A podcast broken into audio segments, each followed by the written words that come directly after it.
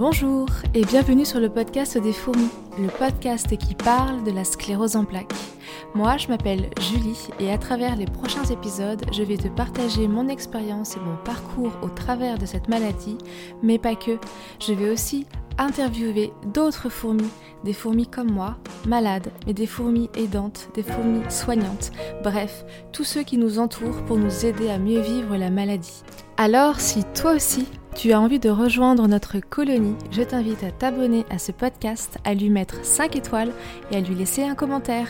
Allez, c'est parti pour l'épisode du jour.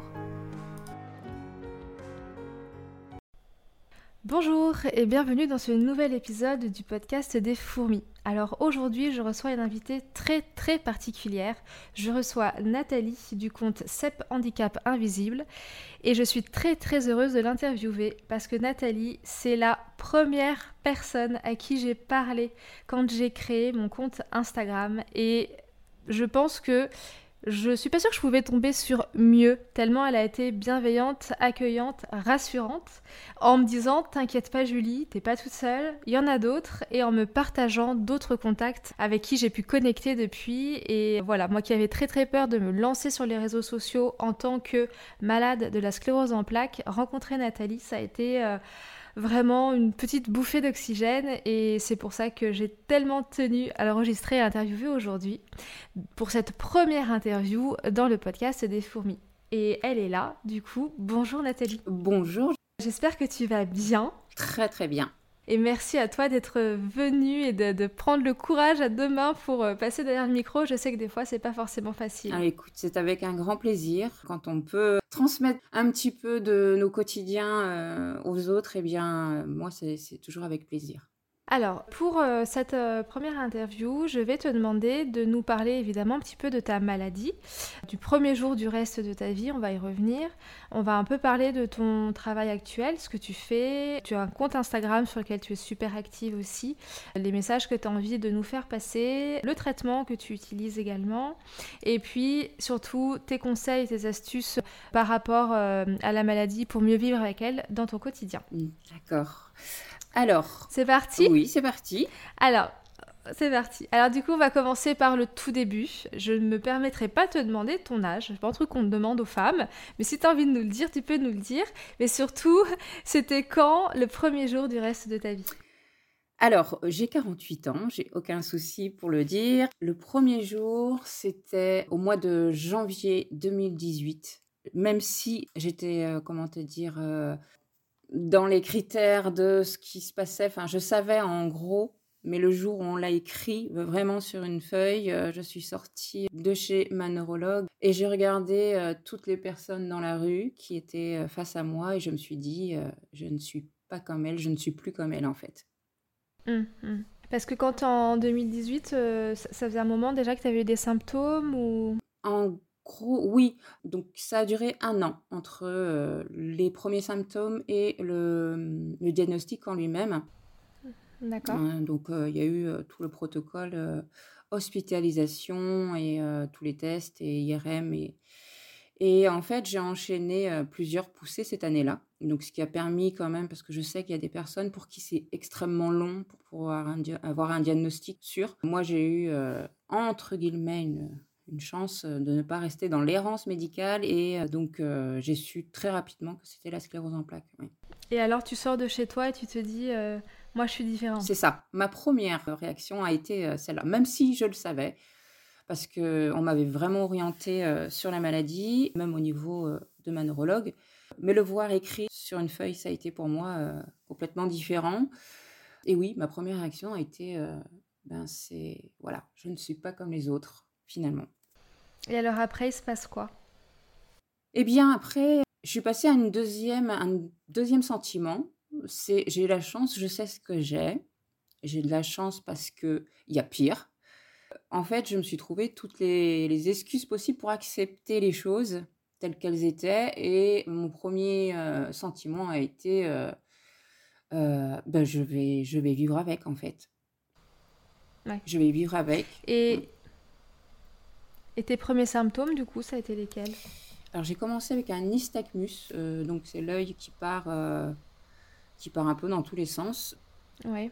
donc mon médecin traitant a voulu que je, je, fasse l'IRM parce que avec ce genre de symptômes, on peut avoir aussi un diagnostic pire que je m'excuse des mots qui peuvent choquer, mais pire que la sclérose en plaques parce que au, départ j'étais sur un diagnostic de tumeur du cerveau. Donc voilà pourquoi j'ai, je suis plus positif peut-être que j'ai, enfin, plus accepté les choses euh, quand j'ai su que c'était la sclérose en plaques finalement plutôt qu'une tumeur au cerveau. Et euh, mon côté gauche, qui j'avais le bras qui tremblait, les mains qui tremblaient, je tombais assez facilement. J'avais l'impression que ma jambe gauche se dérobait, en fait, sous mes pieds.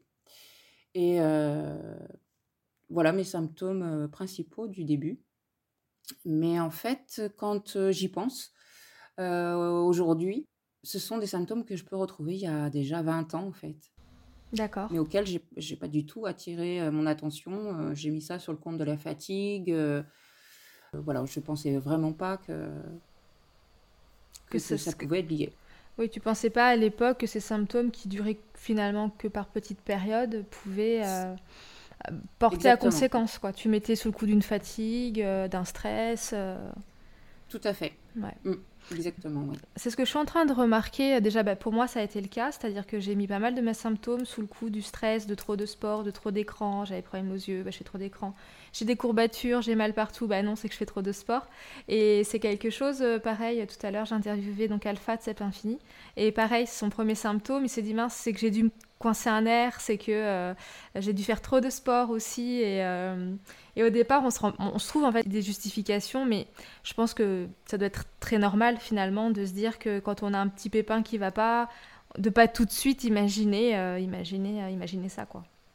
Exactement. Non, non, non, parce que ce sont des symptômes que tout le monde peut avoir une fois dans sa vie, mm. être un peu plus fatigué.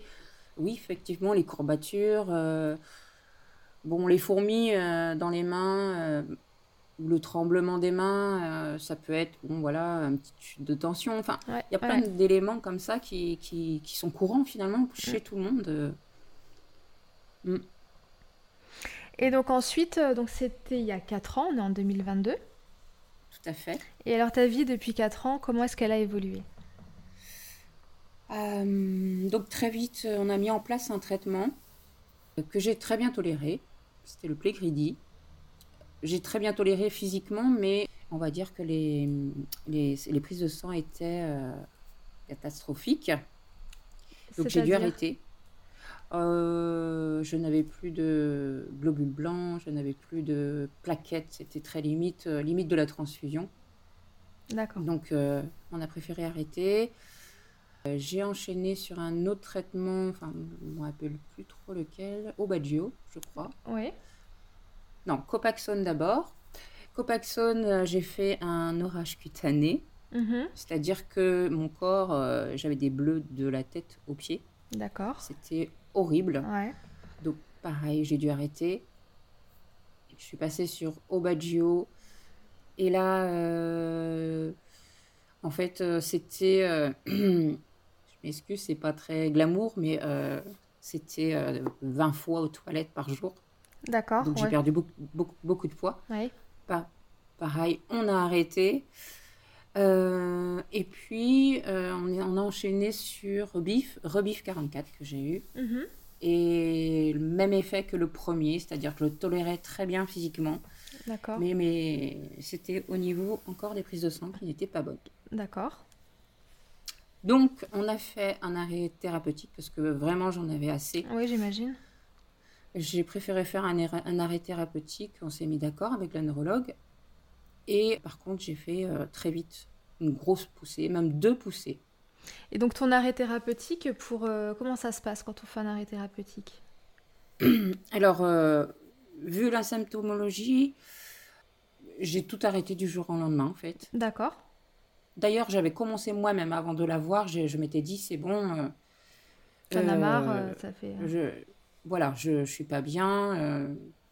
disons que moi, j'ai pas. Enfin, comparé à certaines personnes, j'ai pas d'handicap lourd en fait. Donc, je, mhm. faisais le, rapport bénéfice et contrainte dans ma vie tous les jours.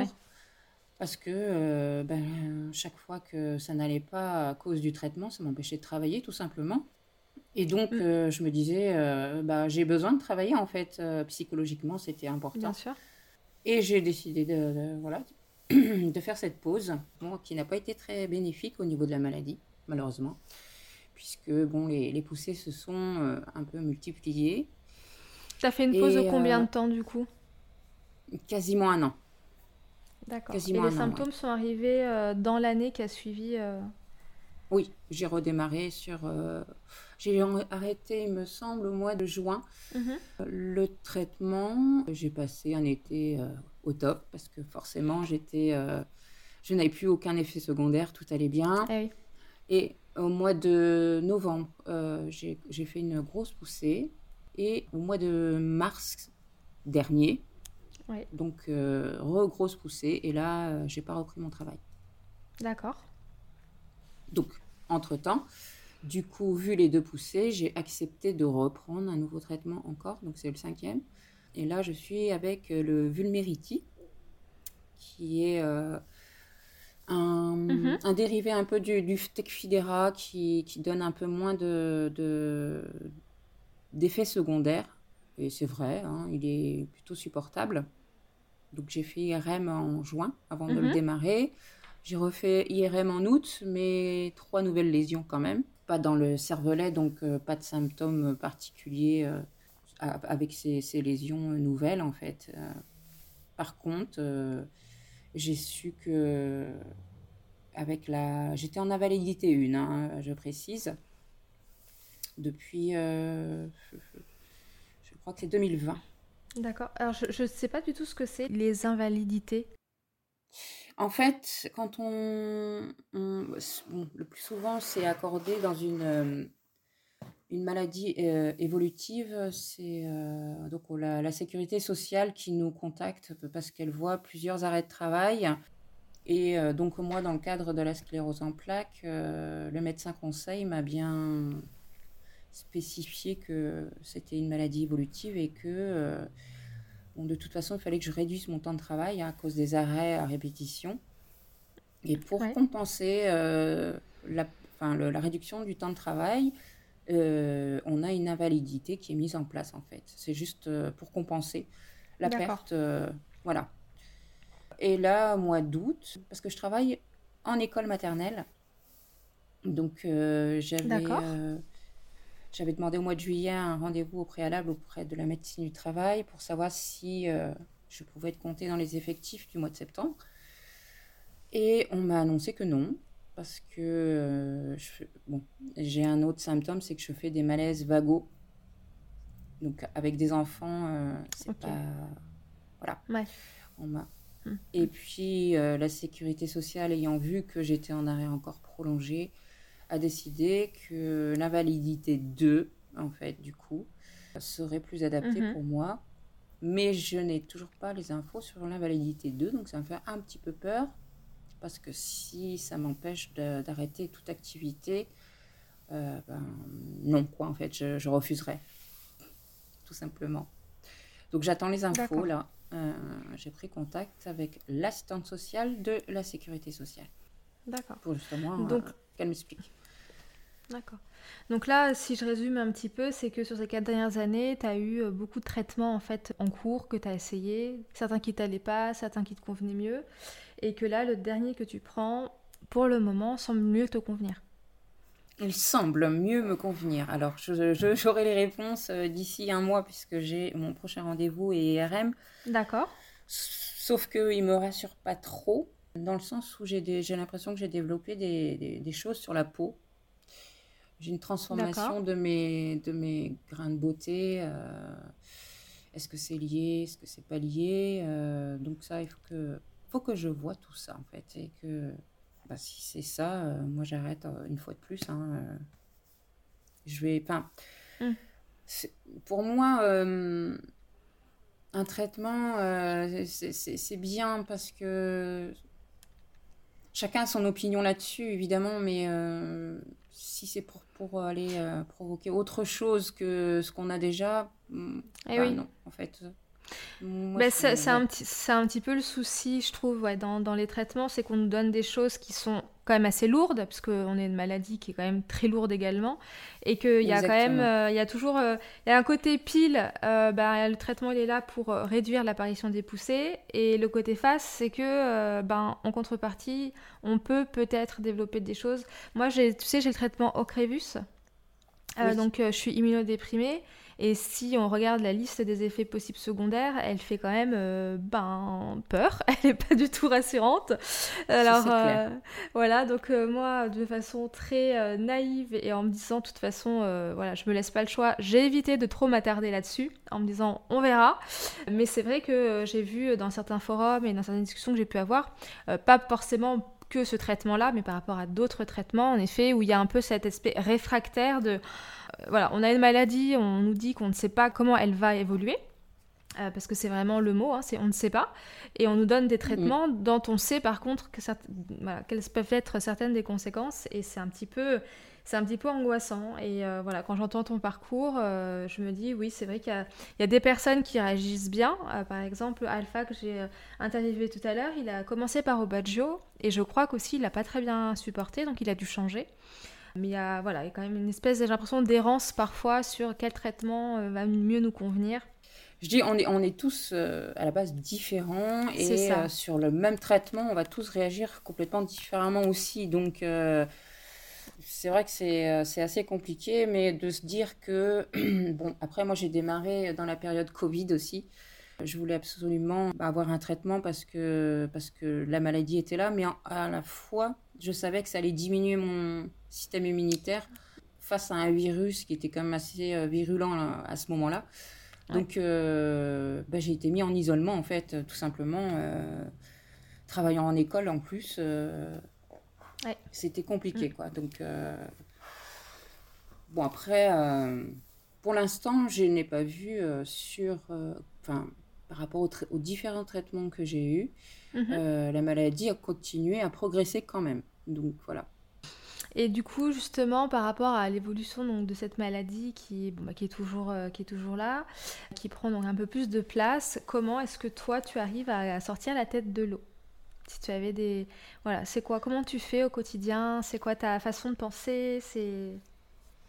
Eh bien, en fait, j'écoute mon corps énormément. Le matin, je me réveille bon, je suis un peu. Euh, enfin, le matin, je suis complètement. Euh, je suis raide, en fait. Hein. Il faut vraiment que je, je, prenne mon temps pour, euh, pour m'assouplir et pour, pour marcher sans boiter. Enfin, voilà. Mais finalement, je, fais, je suis très maladroite mhm. dans mon quotidien. Et ben je, en fait, maladroite, mais je me fais jamais mal. Donc, euh, ben je, je, bafouille, je, j'inverse tous les mots. Je, enfin, euh, c'est ce côté-là qui me fait en fait euh, rire finalement. Je, je fais beaucoup d'autodérision sur moi-même. Mm-hmm. Donc, j'écoute énormément mon corps et je lui donne ce qu'il a besoin. Je m'étire, je fais beaucoup de méditation. Moi, je suis très méditation. Je trouve que ça me fait du bien. Mm-hmm. Et j'ai pris aussi un chien Mhm. qui m'aide tous les jours. Euh, ah, c'est lui qui me. Je me dis, euh, voilà, il faut que faut qu'il sorte, euh, mon petit toutou. Donc, je. Et c'est devenu pratiquement une drogue pour moi d'avoir d'avoir cette balade en nature tous les jours avec lui, qu'il pleuve ou pas, j'y vais. Et ça mm. me fait énormément de bien. Et c'est quoi comme chien?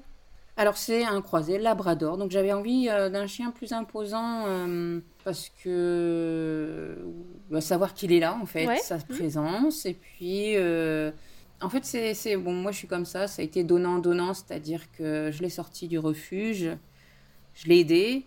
Et il est là pour m'aider. Et mmh. il le comprend, il le comprend très bien, il va vraiment il va vraiment à, mon rythme, à moi, et, euh, et puis c'est génial en fait. C'est mon partenaire de, dans la vie finalement, mhm, de la mhm. maladie aussi.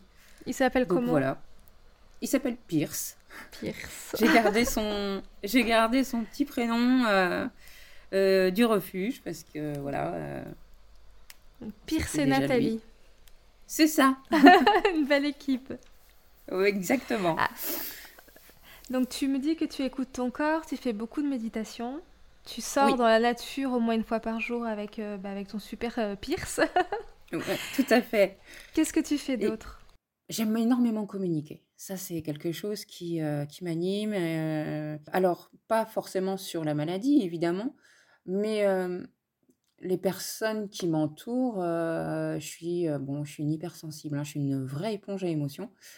Et c'est vrai que les gens viennent facilement vers moi pour, ça a toujours été comme ça, parce que je suis je suis pas du tout dans le jugement des choses, mais au contraire, j'essaye d'apporter des des astuces, justement, plus positives, de voir les choses de façon positive. Alors beaucoup de gens me disent: «Oui, mais ma pauvre, tu es malade», mais alors je comprends leur, leur façon de penser. Évidemment, on a une sclérose en plaques, c'est pas rien. Hein, euh, qu'on se le dise. Mais je me dis, c'est mon corps en fait qui, c'est pas, je l'ai pas attrapé euh, en extérieur, c'est mon propre corps qui a, qui, qui se bat contre lui-même finalement. Donc, euh, c'est, faut que je l'accepte. Voilà, je l'ai accepté. j'ai accepté la maladie. Puis j'en fais une force finalement. J'ai appris beaucoup de choses sur moi hein, depuis que j'ai la maladie. Beaucoup de choses sont j'ai redécouvert des choses en moi que je ne pensais pas avoir, mmh, cette force en fait. Quoi par exemple? Voir les choses de façon beaucoup plus positive qu'avant. C'est curieux, hein, mais c'est vraiment ça. Peut-être parce que j'ai toujours tendance à aller chercher des choses pires autour. On me dit, oh, oui, mais je n'ai qu'une sclérose en plaques. Je vais pas en mourir en fait. je vais peut-être, je ne sais pas de quoi est fait demain, sur une poussée, je, mais quoi qu'il arrive, euh, je m'en sortirai, quoi. C'est c'est l'image que j'ai envie de, de, montrer aussi. Alors, euh, ça peut paraître, et je comprends parfaitement pour les personnes qui sont vraiment beaucoup plus touchées que moi. Encore une fois, ce que je montre de, de la maladie, c'est ce que je c'est ce que je vis moi, ma propre expérience en fait je comprends parfaitement qu'il y a des gens qui, sont beaucoup plus touchés que moi, qui ne peuvent pas comprendre ce que je peux euh, amener, ce que d'être aussi positif finalement. Mais c'est vrai que c'est quelque chose, euh, tu sais, quand euh, j'ai lancé donc mon compte Instagram ou que j'ai commencé à me renseigner un peu sur la maladie, que j'ai vu un petit peu tout ce qu'il y avait, il y a chaque malade donc développe sa propre maladie. On en est tous à un stade différent. Quelqu'un qui l'a depuis 5 euh, ans n'aura pas la même évolution qu'une autre personne. Et c'est vrai que c'est un petit peu euh, un petit peu délicat du coup parce que euh, bah, moi par exemple je suis malade mais mais aujourd'hui je suis à 100% de toutes mes capacités parce que ça a été le début ça a été le début. Mais il y a toujours un peu un positionnement de pas vouloir être maladroit et en même temps de se dire mais oui on peut quand même pas bien la vivre. C'est pour ça que je dis que c'est euh, les fourmis, c'est le podcast pour mieux vivre avec la maladie, parce que je, crois que c'est un peu le message euh, que tu fais passer et que j'ai envie de faire passer aussi, c'est que c'est vraiment pas la maladie. Euh, bah, on n'a pas envie de l'avoir, clairement. Mais comment est-ce qu'on peut faire pour mieux vivre avec, puisque ben on va pas avoir le choix. Cette maladie, elle nous tue pas. Comment est-ce qu'on fait pour un peu mieux vivre avec? Et je suis d'accord avec toi. Je comprends ta, ta précaution de dire, je sais qu'il y a des personnes qui sont un autre stade que moi et que moi, comment je la vis, ça peut choquer, ça peut être difficile. Euh, mais, mais voilà, on a tous des choses différentes. Et moi, je sais, par exemple, quand euh, on m'a dit, voilà, j'ai la sclérose en plaques, bon, je pense que comme beaucoup de personnes, la première image qui m'est venue, c'est euh, bah, moi en fauteuil roulant, parce que c'est un peu l'image, je trouve, hein, qui est associée à cette maladie. Et, j'étais terrifiée parce que bah, j'ai jamais imaginé euh, ça une seule seconde.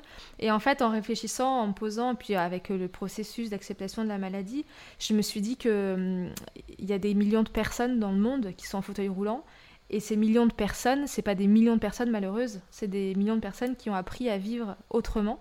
Et nous, on va pas, voilà, et nous, n'a pas le choix de toute façon que de faire avec. Et je pense que si le mindset, enfin la façon de voir les choses, ça, ça, ça joue beaucoup, pas forcément sur l'arrêt ou l'évolution, la stabilisation de la maladie, mais sur la façon dont on va la vivre.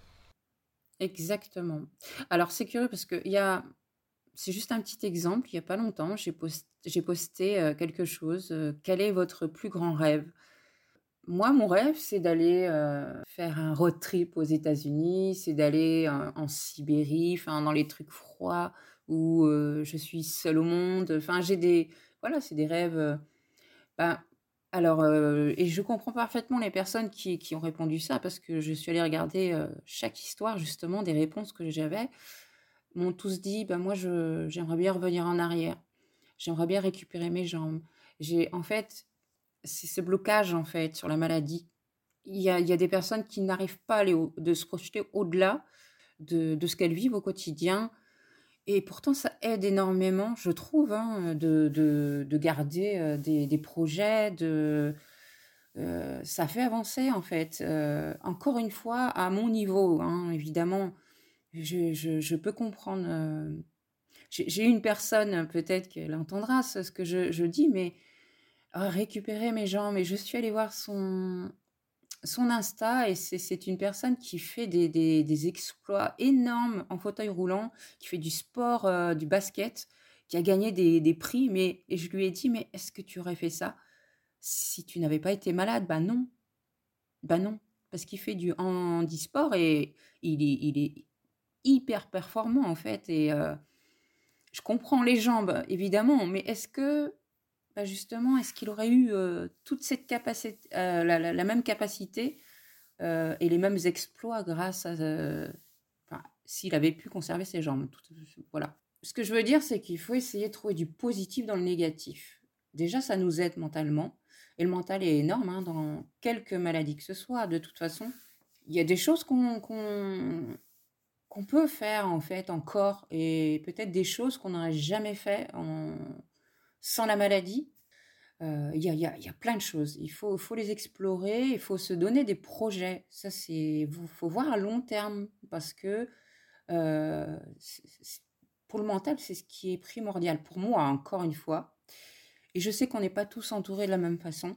C'est-à-dire y a des personnes qui vivent leur maladie, toutes seules, donc c'est évident que les projets, heu, de se projeter, c'est compliqué parce qu'elles sont complètement renfermées sur, sur elles-mêmes et n'ont pas, l'aide ou l'entourage Le qui qu'il faut exactement le soutien, qu'il faut, mais il faut savoir aussi que pour ces personnes-là, il y a des soutiens extérieurs, hein, qui sont il y a des beaucoup d'associations qui sont créées pour, justement, ne pas se sentir seul face face à la maladie.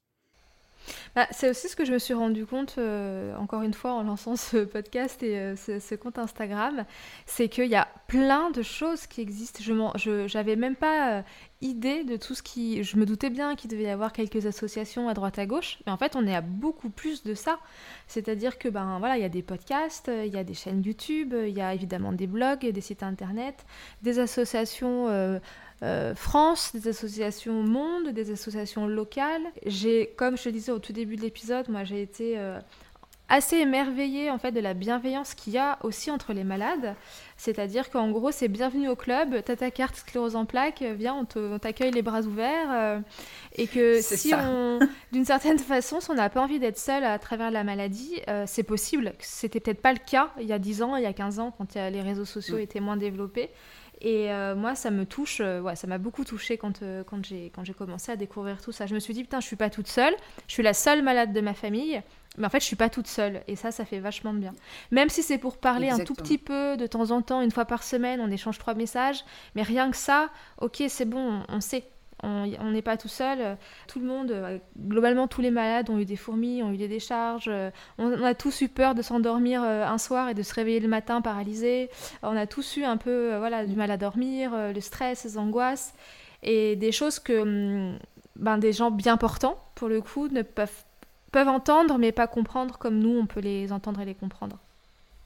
Exactement et surtout, hem, bah, je pense que dans le milieu familial ou heu, dans le cercle, heu, amical, on n'est pas en fauteuil roulant, donc ça va être du handicap invisible et ça, c'est hyper compliqué à faire comprendre. Il y a beaucoup de frustration, hein, là-dessus, au début, j'étais, assez frustrée, hein, parce que j'avais l'impression que voilà, «Ah bon, tu as une sclérose en plaques, mais ça se voit pas, en fait». Ben non, peut-être extérieurement, mais ce que je vis à l'intérieur, heu, est réel, en fait et hem et on n'a pas si on se sent pas compris, heu, dans ce cercle-là, justement, comme tu dis, tout enfin, il y a énormément de soutien, heu, où on peut se comprendre, bah, sur les réseaux sociaux, et c'est vers ces gens-là, à ce moment-là, qu'il faut se tourner et Et il ne faut jamais oser, ne pas oser demander du soutien. Au contraire, il faut y aller. c'est ne serait-ce que décharger, de enlever toutes ces émotions négatives en fait. On, est un être humain et avec ce qui se passe dans, dans nos vies, on a besoin d'évacuer en fait. et c'est important, très important.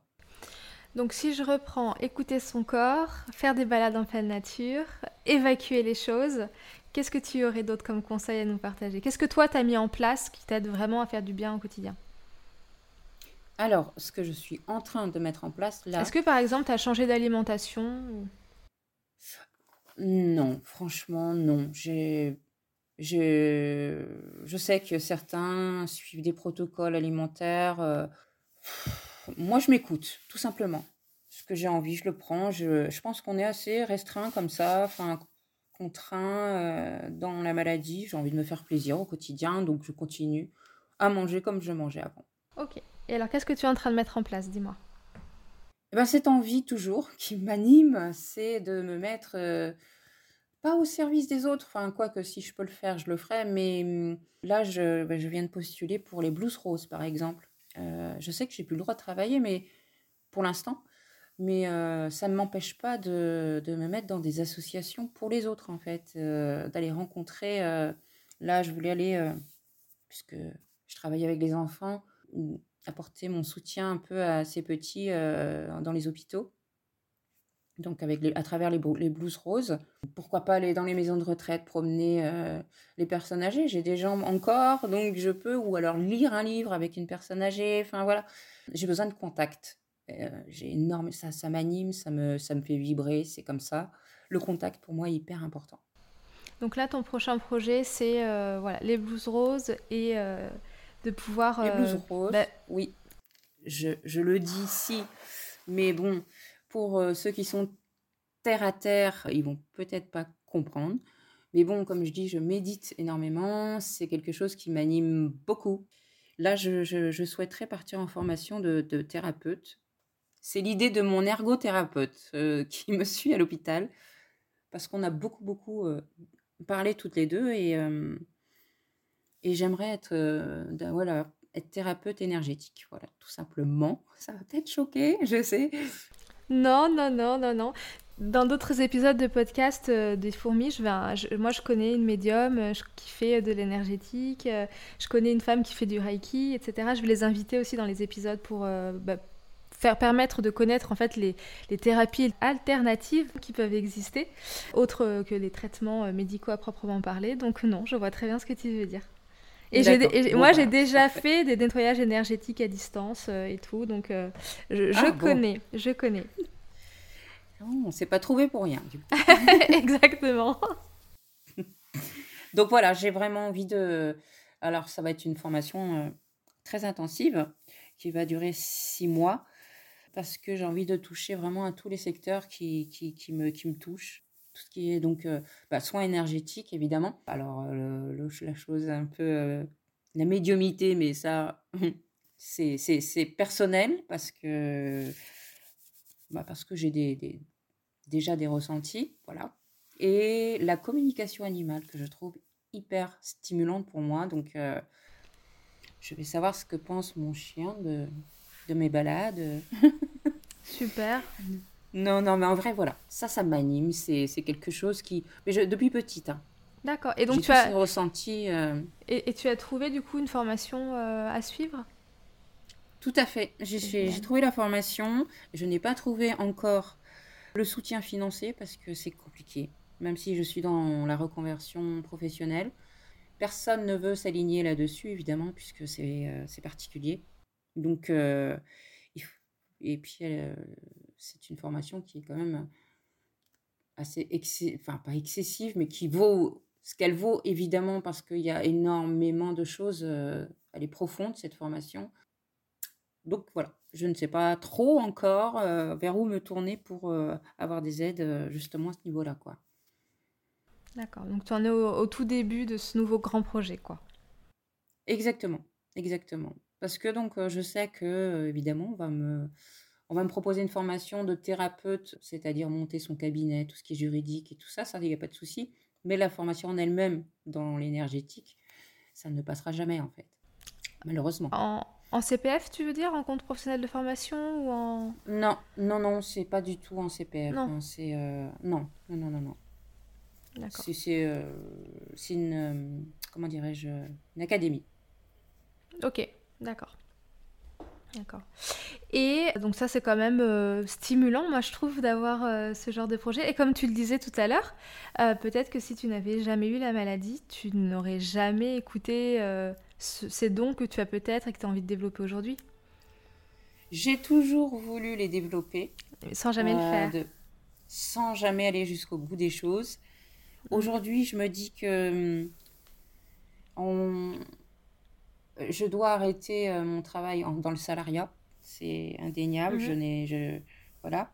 Mais ça peut, ça veut pas dire que je ne peux plus. Euh, comment dirais-je Ça, c'est quelque chose qui va me correspondre et je vais me sentir aboutie avec ça, parce que je sais que c'est mon, ah, c'est mon chemin et je vais pouvoir transmettre pas mal de choses aussi pour animer mon compte des, petites méditations, des, tips pour se sentir mieux. Enfin, voilà, j'ai envie d'animer mon compte avec, euh, en partageant justement mes, connaissances. Donc, euh, j'espère que ça plaira parce que tout le monde n'est ne, n'est pas très ancré euh, sur l'énergie comme ça. Donc, on verra bien. Mais en tout cas, ce sera toujours dans le l'envie de, de partager, de, de soulager, d'aider, voilà, de façon toujours positive. Exactement, tu verras, ça, ça va fonctionner, moi j'en suis sûre. C'est le, c'est le genre d'accompagnement qui prend beaucoup d'essor ces derniers temps euh, en France et ça cartonne dans d'autres pays, euh, notamment euh, bah, beaucoup de choses viennent des États-Unis hein, sur tout ce qui touche donc le développement personnel, puisque c'est, on est clairement dans ce sujet-là, et dans la thérapie brève. Et moi je suis convaincue que ton projet va, va fonctionner. J'y crois très fort en tout cas si ça me m'anime autant que ça, parce que ça me fait vraiment vibrer, ce, ce, c'est venu, à, venu à moi, comme ça, c'est que c'est le moment en fait. Donc je, évidemment, j'y crois et je, je, et je vais le faire, c'est sûr. Bon. Alors, si tu avais un dernier message à faire passer aux personnes qui entendront ce podcast, une petite phrase, un message bienveillant, voilà, qu'est-ce que ce serait? Alors, écoutez-vous, écoutez votre corps et faites-lui du bien en fait. Faites-lui du bien parce que hum, il ne mérite pas euh, la maladie, mais il mérite que vous lui apportiez euh, des, des, choses euh, positives. Il en a besoin, vous en avez besoin.